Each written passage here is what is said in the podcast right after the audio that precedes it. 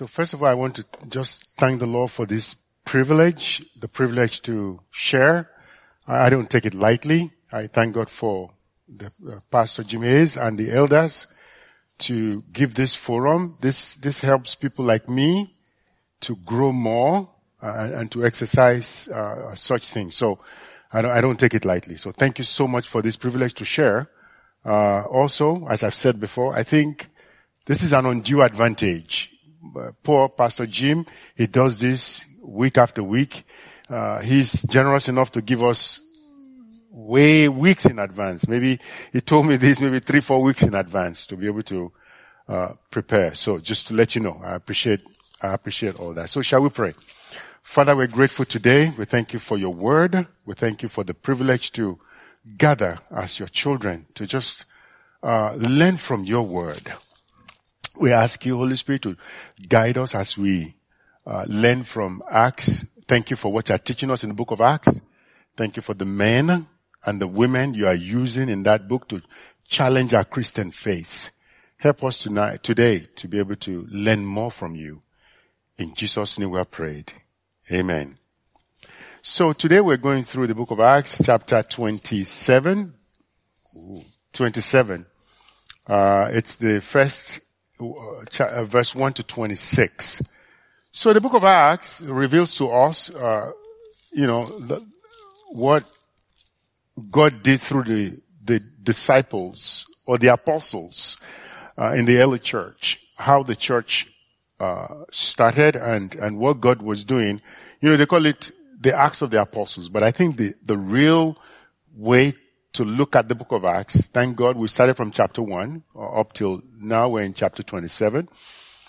If you want to really put the book of Acts very well, it should be titled the Acts of the Holy Spirit because it was God at work in the lives of these apostles or people we read about that really showcase, it showcases the Holy Spirit at work in the lives of ordinary people to do wonderful things. So that's, that's actually the book of Acts. And, and, and lately we're about to finish. Uh, we thank God for what he's been revealing or teaching us in the book of Acts. We see so many wonderful, uh, people in the book of Acts that God used, ordinary men like you and I. And then, uh, at this tail end, we're seeing the life of Paul and, and what God was using Apostle Paul uh, to do uh, in uh, in the book of Acts. So this this chapter 27, um, it talks about the, the, the trip from Caesarea. Now, Paul uh, has been in, in detention for some time. Now he appealed to Caesar. Caesar is the emperor. The Romans were the superpower of, of those days. They were uh, ruling the world. So, and their, their seat of power is in Rome. So for all that to happen, somebody who appealed their cases, maybe like the Supreme Court sort, sort of, he has to go to Rome. That's where Caesar, that's where the seat of the Roman Empire was. And there you are in Jerusalem or Caesarea. He appealed to Rome. They have to take a trip. So that's what happened. So today we're going to talk about the trip on the sea what happened to them. So today's title is Apostle Paul's near death voyage to Rome. So let's break it down. The first three verses talks about Apostle Paul with others on the ship to Rome. So who were those people with them on the ship? It wasn't only him. And then uh, four to eight, we're going to talk about the journey to Fair Haven. Where's Fair Havens? And then um, uh, nine to twelve, we're going to talk about Apostle Paul's advice versus the experts' advice. And then we're going to talk about 13 to 20, the raging storm, no hope for survival. And then lastly, we're going to talk about uh, 12 to 16, God's encouragement and deliverance through Paul. And then we'll talk about conclusions. Um, you see, um, this passage is an account of Paul's voyage from Caesarea to Rome. Festus the governor sent Paul to Rome since the appeal, he appealed to Caesar the emperor in Rome, because Paul was not getting a fair trial with the Jewish leaders in Jerusalem who were bent on killing Paul or get a death sentence from the Roman government against Paul. Sorry, we're not going to be able to read the Bible passage as we normally do, but we'll be reading from sections and sections. So, talking about shipwreck. See, Paul, how, how will Paul get to Rome? So for Paul to get to Rome, there was no other way from Jerusalem except by sea. There was no Greyhound buses in those days, no Amtrak trains, no airplanes. That's over 2,000 years ago. Uh, I, I wish I know if, if it is, I'm sure Pastor Jim will have gotten a good map on the, to show you how the journey, but, but I, I, am sorry I won't be able to provide you with a map. Uh, but let's talk about shipwreck, the story of shipwreck. How many of you have seen the Titanic, the movie? I've seen the movie, I've never read it, the book. But see, the Titanic, this happened. This is really, really what happened in 2012. Uh, the captain was named Smith. It was Captain Smith. That's the name of the guy. The captain in charge of the Titanic.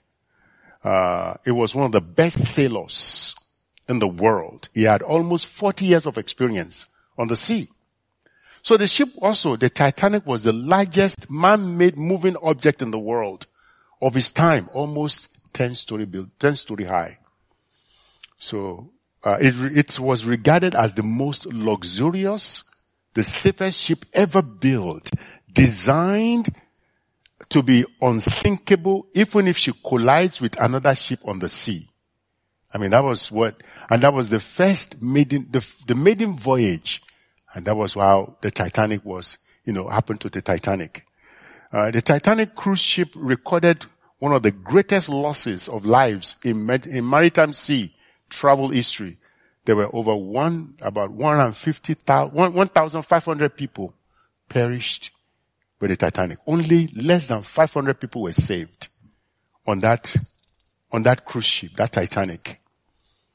Among the dead on the Titanic were some of the wealthiest millionaires and billionaires and also immigrants coming to America. That's how they all met their death on the sea. See, the Titanic narrowly escaped iceberg. The, what happened to Titanic? There was an iceberg. They saw it at the dying minute. It narrowly escaped the iceberg by turning, uh, uh, its side just scrape the iceberg. And it took only two hours for the unsinkable uh, ship to sink into the sea. That was it. Two hours for them to get ready and that was all. So it was designed to have about 48 lifeboats on board. But it, but at that time I was also uh, reading up or watching the investigation. It took only 16, they had out of 48 lifeboats they were supposed to have during construction. They said, well, they want the, this is the most luxurious ship in the world, the biggest in the world. They wanted people to see, to have the best view. So they cut down the 48 lifeboats to 16 for emergency. Uh, because the way they built it, it was supposed to be unsinkable.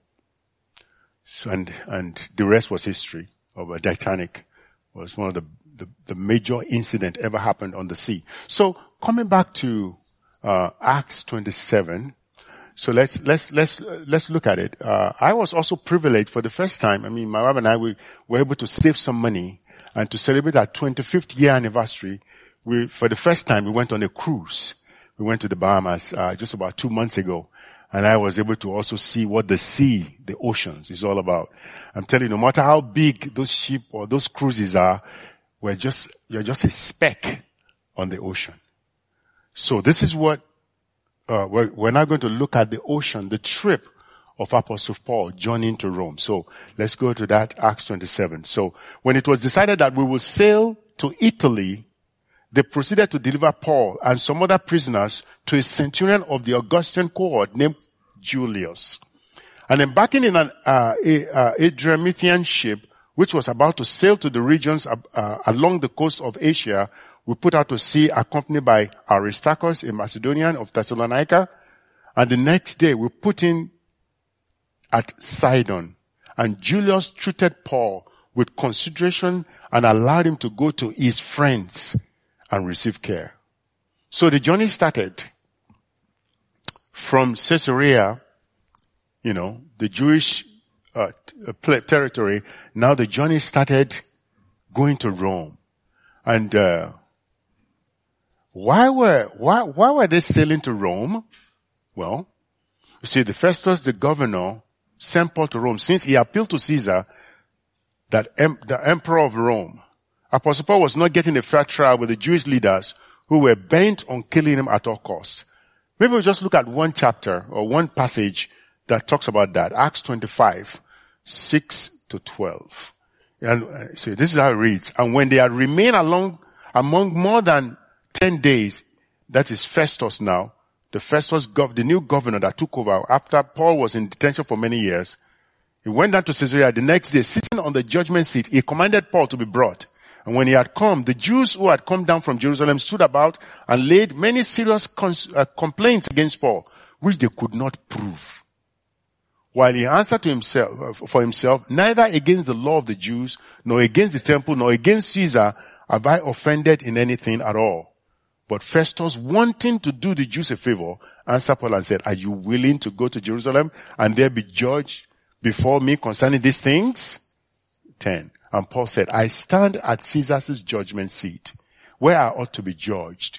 To the Jews, I have done nothing wrong, as you have very well, you know very well. For I am an, of, I, if, for if I am an offender or an, a committed anything deserving of death, I do not object to die.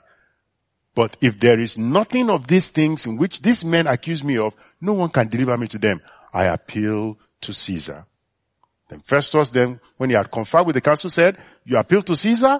To Caesar you will go. So this was the backdrop of how Paul had to be taken to Rome for continuation of, of the court case. But actually, God had already told Paul that as he testified in Jerusalem, so also he would testify in Rome. So there had been uh, a prophetic or prophet or God's plan to take Paul to Rome. How he would do it, God did not tell Paul. So this was how God planned for Paul to end up in Rome. So who was there uh, uh, about to sail with Paul? Who were there? Who were the people? See, in the first three verses we see Julius was part of them on the boat. We see also uh, um, Aristarchus was there, and of course, uh, the person, the, uh, the physician, Luke, that was writing uh, the the book of Acts. So, the first verse is uh, the, the deliver Paul to uh, a centurion called Julius who was Julius? Julius was a soldier in charge of 100 soldiers of the Roman Empire. Julius belonged to the Roman Italian establishment, a very prestigious unit. We'll talk about Julius later. Also, the person accompanied was Aristarchus. Aristarchus also is from, he was from Thessalonica. He was one of the, uh, he was one of apostles Paul's travel companion, um, who followed Paul to Greece to Ephesus and to Jerusalem. He remained with Paul during his imprisonment. Thank God for faithful brothers who once, who served, who were willing to serve uh, God in such way, to serve Apostle Paul. Also, the last one is Luke the physician, who wrote the book, also was accompanying them. Who were also in the ship? Also, the ship owner, the crew members, Roman soldiers guarding the prisoners, and then also prisoners too were there. So the total of people in fact, if you look at Acts 27, 34, tells us how many people were on the ship. It says uh, 276 people traveling on this trip. So they started their journey and then they got in a Adramyttian ship. They sailed along the coast. They were sailing along the coast to uh, present day Turkey. So verse 3 tells us more. The next day we put, at, we put on inside at Sidon and Julius treated Paul with consideration and allowed him to go to his friends to receive care. Now let's talk about this Julius, this centurion. See, Cent, uh, the centurion Julius stationed at Caesarea, he was responsible for all the prisoners, including Paul, traveling to Rome on this ship. He gave Paul liberty to go to his friends and receive care. Question is, why would a Roman soldier or a, or a prison warden, a centurion, trust Paul to give him such liberty, not afraid that he might run away. You see, maybe Julius most likely knew about Paul's character, either from knowing or hearing about Paul, who had been in detention in Caesarea for two years. Julius had soldiers, uh, uh, okay, there were other prisoners on the voyage uh, who appealed to uh, to Caesar like Paul. Unfortunately, uh, uh, some will be imprisoned when they get to Rome. Some will get their death penalty. Some will get free or freedom, and some will be used as spots in Colosseum to be thrown to lions. So all these people, they were going there to continue their court cases. But this Julius, there was something about this centurion that saw the life of Paul, that was able to respect Paul and give him liberty, not even fearing that this man might run away. I'm sure he had overstudied Paul and seen that this man is a man of integrity. So the centurion, and then we see in the Bible uh, that some of these centurions, they were men of character uh, in the Bible. The, the, the puzzling thing is that many of these centurions we read about, they were men of integrity and such wonderful life. But when you compare them with the, with the politicians of Rome, these politicians were horrible, like their emperor. I mean, isn't that the same story today? what our politicians are and what those disciplined soldiers are. So, but let's talk about the centurion. Examples of this, some of this centurion we see in Luke chapter 7 verse 1. The first one is this centurion who his slave was sick. And he, he loved that slave so much that he sent for Jesus. And look at how the, the elders of the Jews talked about this centurion. I'm talking of Luke chapter 7 verse 1 to 10. An example of some centurions we see in the Bible. One of them, as I said, this one, his slave was sick. So he pleaded, look at verse from verse, uh, Luke 7 from verse 3. So when he had heard about Jesus, he sent elders of the Jews to him, that means to Jesus, pleading with him to come and heal his servant. And they came to Jesus, they begged him earnestly, saying that, uh, that the one of whom he should do this was deserving. Why? Verse 5. For he loves our nation and has built our synagogue. Nobody is deserving of anything with God. But this, for the Jews, this centurion loved God, he loved the nation and he built them a synagogue. So we see one of the characteristics of, of, of this type of centurion. Another example we see, it's in, it's Cornelius. Acts chapter 10 from verse 1 to 8. Because of time, we're just going to read maybe two verses about Cornelius. At Caesarea, there was a man named Cornelius, a centurion. He's in what was known as the Italian regiment.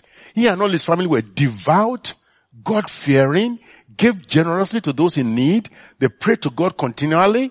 And one day, in about three in the afternoon, he had a vision. He distinctly saw an angel of God who came to him and said, Cornelius, called him by name.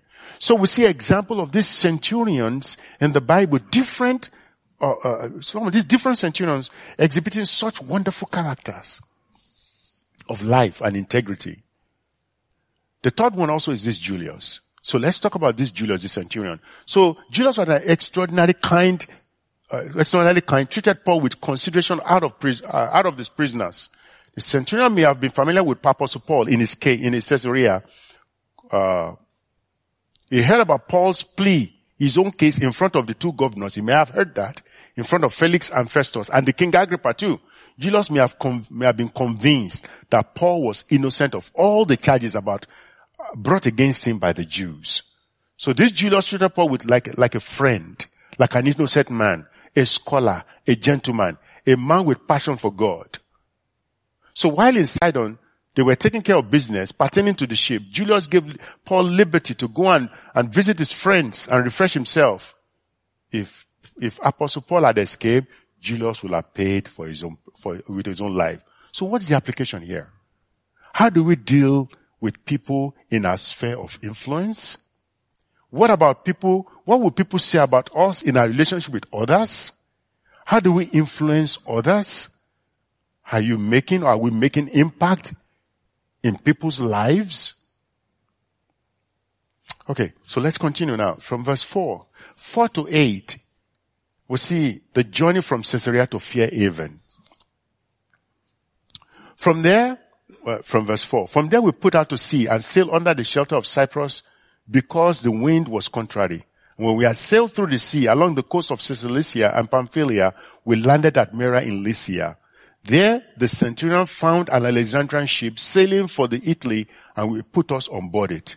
When we had sailed slowly from a good many days and with difficulty had arrived off Clenos, since the wind did not permit us to go further, we sailed under the shelter of Crete of Salome.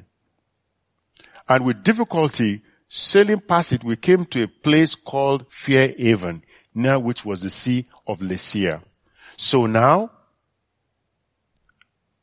as they were sailing, the wind did not favor their sailing. Sailors must do as they can, what they can do, as they will, as they uh, uh, do as they would, because they are dependent on the winds and how it blows. They make the best of the winds. See, so as they were coming, they got to a place. Julius decided to get another ship, which was the Alexandrian ship. This ship was coming from Egypt in Africa. This ship was carrying grain. So he now uh, offloaded them to a different ship, the Alexandrian ship, and then from there they began to sail to Rome. Now, because in those days, uh, Egypt uh, was a real food basket to the world in those days, Africa. Uh, so uh, many of uh, they they import corn, they import a lot of grains. Uh, they export, I'm sorry, they export a lot of grain to all over the world. So corn was exported from Egypt in, in Africa to Italy, Persia, Israel, and the whole Mediterranean. They sailed, so, um, um, with much difficulty was their travel through the voyage. It was, uh, it was, uh, not, not highly dangerous yet, but it was tedious. It was difficult. So, they were able to come to Fairhaven. This was where this Alexandrian ship landed, Fairhaven. But at Fairhaven, they wanted to stay for winter, but they could not because the people that were in the ship, they did not like the Fairhaven. That's what it says in verse 8. And it, with difficulty sailing past it, we came to a place called Fairhaven, near which was the city of Lasea. The Fairhaven harbor was not the harbor they were bound for. It was a Fairhaven, but not their haven of rest. We're in this world, but we're not home yet. Though it was called Fairhaven, it was not their desired haven. It was exposed to bad weather and could not sustain them for winter. So, what happened next? So now verse 9 to 12, you see uh, uh, Apostle Paul's perception versus the expert's perception. Now, from Fairhaven, it was now going to be decided, should we continue our journey or should we not? Is it dangerous to continue or is it not? So this is where they are right now at Fairhaven. So from verse 9, and when considerable time had passed and the voyage was now dangerous, since even the fast was already over, Paul began to admonish them. And he said to the men, I perceive that the voyage will kind, will certainly be with damage and great loss, not only of the cargo and the ship, but our lives as well. Verse 11. But the centurion was more persuaded by the pilot and the captain and the, of the ship than by what uh, was being said by Paul. Verse 12. Because the harbor was not suitable for winter, the majority reached a decision to put out to sail from there if somehow they will reach Phoenix, a harbor of Crete, facing southwest, southwest and northwest and, uh, and spend winter there. So what is going on here? So when they got to Fairhaven, they now decided to, to, to, to decide if they will come, continue or if they will stay. But verse 9 gives us a clue of what time this voyage was taking place. He said, when time had passed and the voyage was now danger, uh, was now dangerous since even the fast was already over. The fast here is talking about the Yom Kippur or the, um, this was when Jews seek to confess their sins in order to achieve reconciliation with God. This is the great fast on the day of atonement of the Jews called Kippur.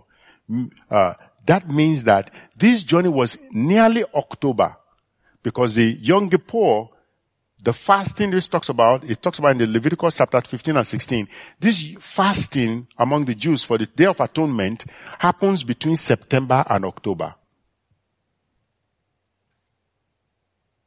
So, so sailing this time, that means it was nearing almost by winter.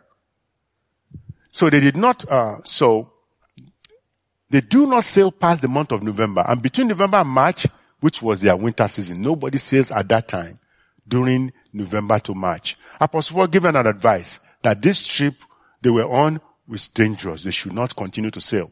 Men, I perceive that the voyage will certainly be with damage and great loss, not only of the cargo of the ship, but also of our lives. Know that Apostle Paul is a prisoner. Is given considerable freedom to even give some advice to the cruise ship. You can imagine this kind of respect and dignity they have for Paul. So why would Paul say that? Why would he give advice that may I perceive this thing will, we end up in, in, in, in, we might lose the ship. We might even lose our lives. This is dangerous. Why would he say that? I think I have three reasons. Number one, it could be that he was exercising some prophetic gift. Maybe God had already shown him this is what's going to happen. That could be. Or number two, maybe it was basic common sense. I mean, Paul looking at what's going on, looked at the weather, looked at the season. Or maybe it could be number three. It could be based upon past experiences and journeys of Apostle Paul.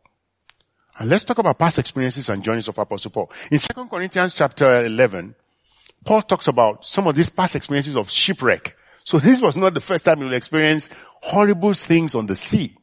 So in, in, in 1 Corinthians chapter 11 verse 22, he says, are they Jews? Are they Hebrews? So am I. Are they Israelites? So am I. Are they the seed of Abraham? So I am. Are they ministers of Christ? I am as a, I speak as a fool. I am more in labor, more abundant in stripes, above measure, in prisons, more frequently, in debts often. From the Jews, I, five times I received 40 stripes minus one. 39 lashes. Five times. It even happens today. I mean, uh, in American uh, maybe uh, punishment or court something. It doesn't happen here. But in the Middle East, in Africa, in maybe in Asia, it happens. They there are some court cases that warrant that you will be caned. Can you imagine somebody taking 39 lashes five times? I don't even know how he survived that one. He says, he says, three times I was beaten with rods. Ah, three times with rods? he says, uh, once I was stoned. Man. Three times I was shipwrecked. So maybe he was drawing from experience telling them, look, this thing is looking to be dangerous. And then, you know, he continued on that. So let's go back to our text. Verse 11. See, when he said, I perceive this is dangerous, so, but verse 11, and the centurion was more persuaded by the pilot and the captain of the ship than by what was being said by Paul. So, verse 30, okay, so, and then, and then let, let, let's continue. So, when we are confronted with the dilemma and the word of God contradicts most of the opinions, what will you choose? The captain and the ship owner along with the centurion dis- discussed the situation and they decided not to winter at Fairhaven. Their goal was to winter in a larger, safer uh, Cretan port called Phoenix, not Phoenix, Arizona. well, this is Phoenix. They decided to go to, you know, that let's go on. So they continue with the trip contrary to what counsel Paul gave. These sailors will be bored on a, uh, with no way of amusing themselves. So they wanted to get out of Fairhaven into a more exciting place. So the question is this. What are the experts and the culture telling us now that is contrary to God's word? You know, um, I was telling, uh, uh, you know, some young people, uh, you know, thank God for Pastor Jim this morning we baptized two children. You know, and he, I was amazed because he focused on the book of Genesis to, to talk about, uh, uh, you know, gender. He was talking about, you know, how God created a man and a woman and then God blessed them to fruitful and multiply. So here we are with contrary, uh, uh, uh, sayings that are contradicting God's word. Here were the experts, they're telling them, but here was Paul, I'm sure from God, telling them this is dangerous, but they believe the experts more than they believe the word of God. So also today, our society is believing the experts more than the word of God. We talk about gender issues. I mean, can you imagine in our day with science, you're telling me that man can get pregnant? Do you know that is what they are even saying? And there are many genders. Thank God for what, you know, pastor was sharing this morning about the family, God's ordained structure. So the society also does not even want to define a woman. Can you imagine that? When you have define a woman, and then they will be talking all this rigmarole, all this. I mean, what is a woman? We can't even define a woman in our society. See, it's your decision making who, in your decision making, who guides you. Many like the centurion and the experts may show respect for godly people, but they will never take their advice. Who do you listen to? God's word, godly counsel, or the experts with godless counsel? So let's continue. So they continue the journey, contrary to what Paul told them. So from verse 13, when a moderate south wind came up, supposing that we had attained their purpose, they weighed anchor and began sailing along Crete, close inshore. So what is this here? So there was a, a wonderful wind that blowed slowly. And then they started sail. Everything was looking wonderful. And this is what happens sometimes when we fail to yield the counsel of God. It may seem as if things are going well. They imagine that because the south wind was blowing softly, it will always blow so. They can uh, confidently return to sea. So they continue. All of a sudden, there arose a tempestuous wind that is not only contrary, but directly, directly at them. So they could not go forward. A violent wind which raises the waves. This graphic description is not like experience one should go through at all. Now, as I've told you, let's talk about the seas. They were, in the sea. How far can you swim? In an ocean? Where water goes as far as your eyes can see when you cannot even see land? Water in September to October is so cold.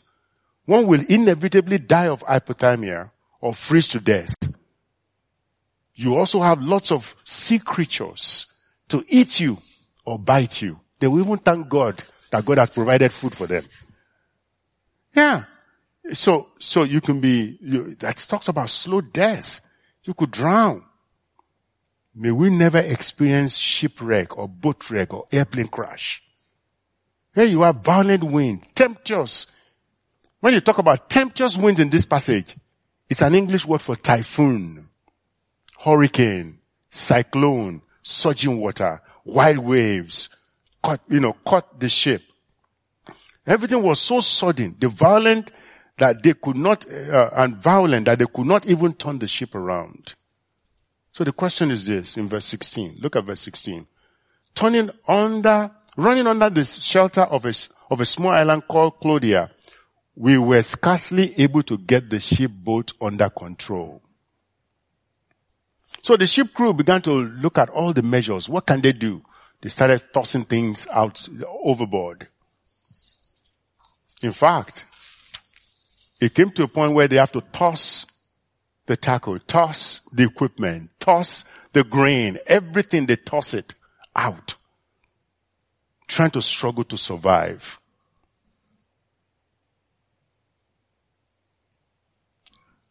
So, from 18 to 20,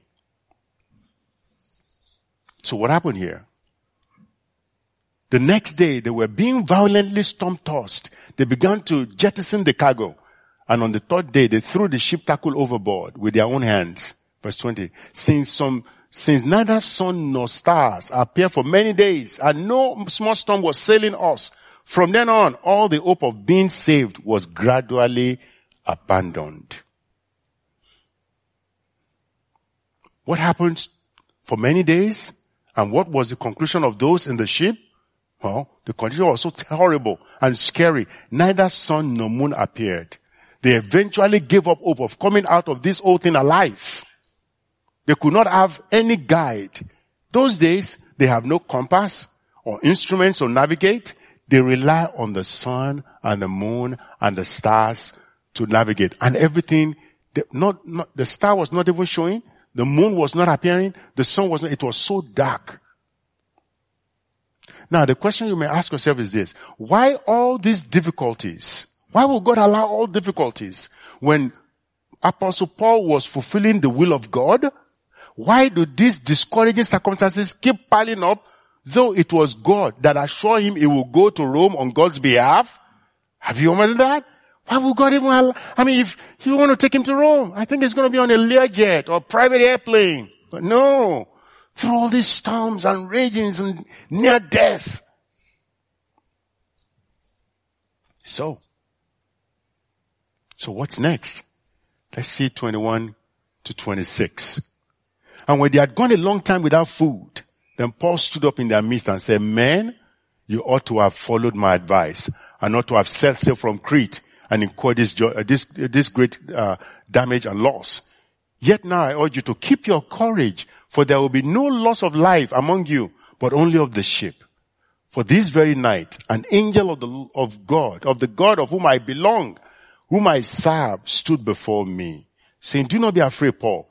You must stand before Caesar, and behold, God has granted you all those who are sailing with you. Therefore, keep up your courage.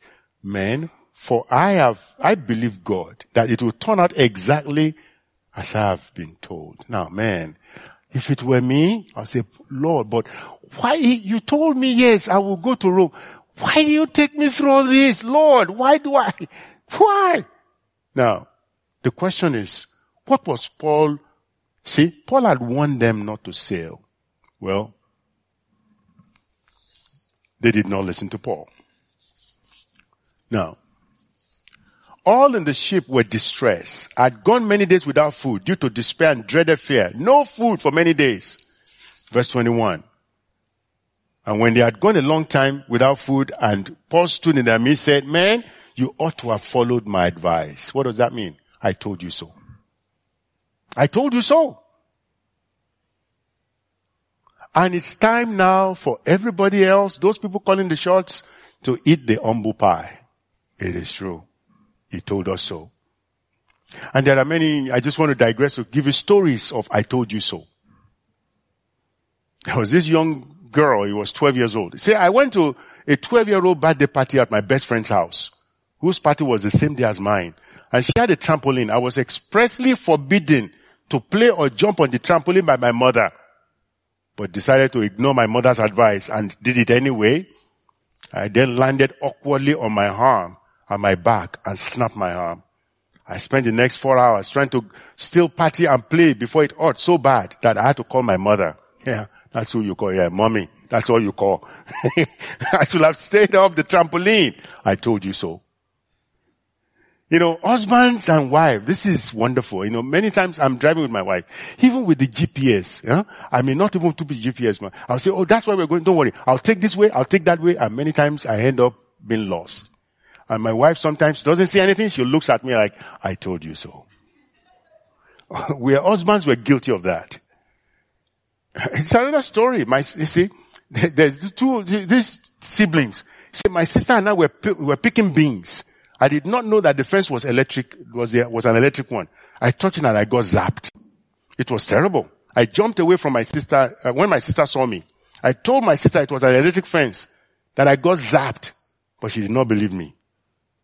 Right at the, at the end, she touched the fence. And the I told you so was what happened in the car on our way back home. The last story is about a woman A woman will not leave the llama. Is called a llama? Is that an animal? Called a llama? Is that a llama? Yes. See, the woman will not leave the llama alone at the pet zoo. Kept petting this llama. And after I have warned the woman or the, the zoo people told her, please leave the llama alone. Eventually the llama had enough and spit all over her. Green goopy spit from head to toe to her waist. The woman was throwing up. Had a tough time getting to her vehicle. So, do we listen to God? These people went through unnecessary losses. They do not have to lose anything if they are listening to God. This is called self-inflicted. And this is, we're all guilty of that. Look at verse 22. And now I urge you to keep your courage for there will be no loss of life among you, only of the sheep. For this very night, an angel of God to whom I belong, whom I serve, stood before me saying, do not be afraid. You must stand before Caesar. Behold, God has granted you all those who are sailing with you. Wow.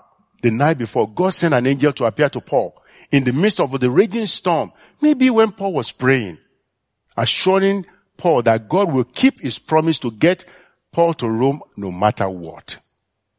Paul was afraid with all the terrible things going on.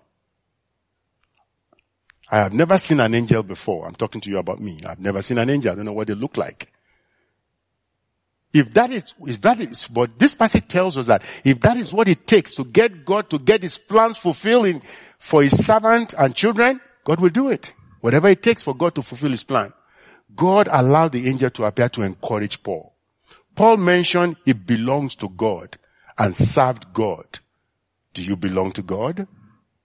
Do you serve God? Now, look at verse 24. Do not be afraid and saying, Paul, you must stand before Caesar and behold, uh, and behold, God has granted all those who are sailing with you. That is deep. God has granted, see, um, do you believe God? Who do you believe? Who speaks to your life? Now, thank God for parents, grandparents, praying people for the sake of people. Do you know here what, what God was saying is that God has, because of you, Paul, God has granted you everybody in that ship will not be destroyed.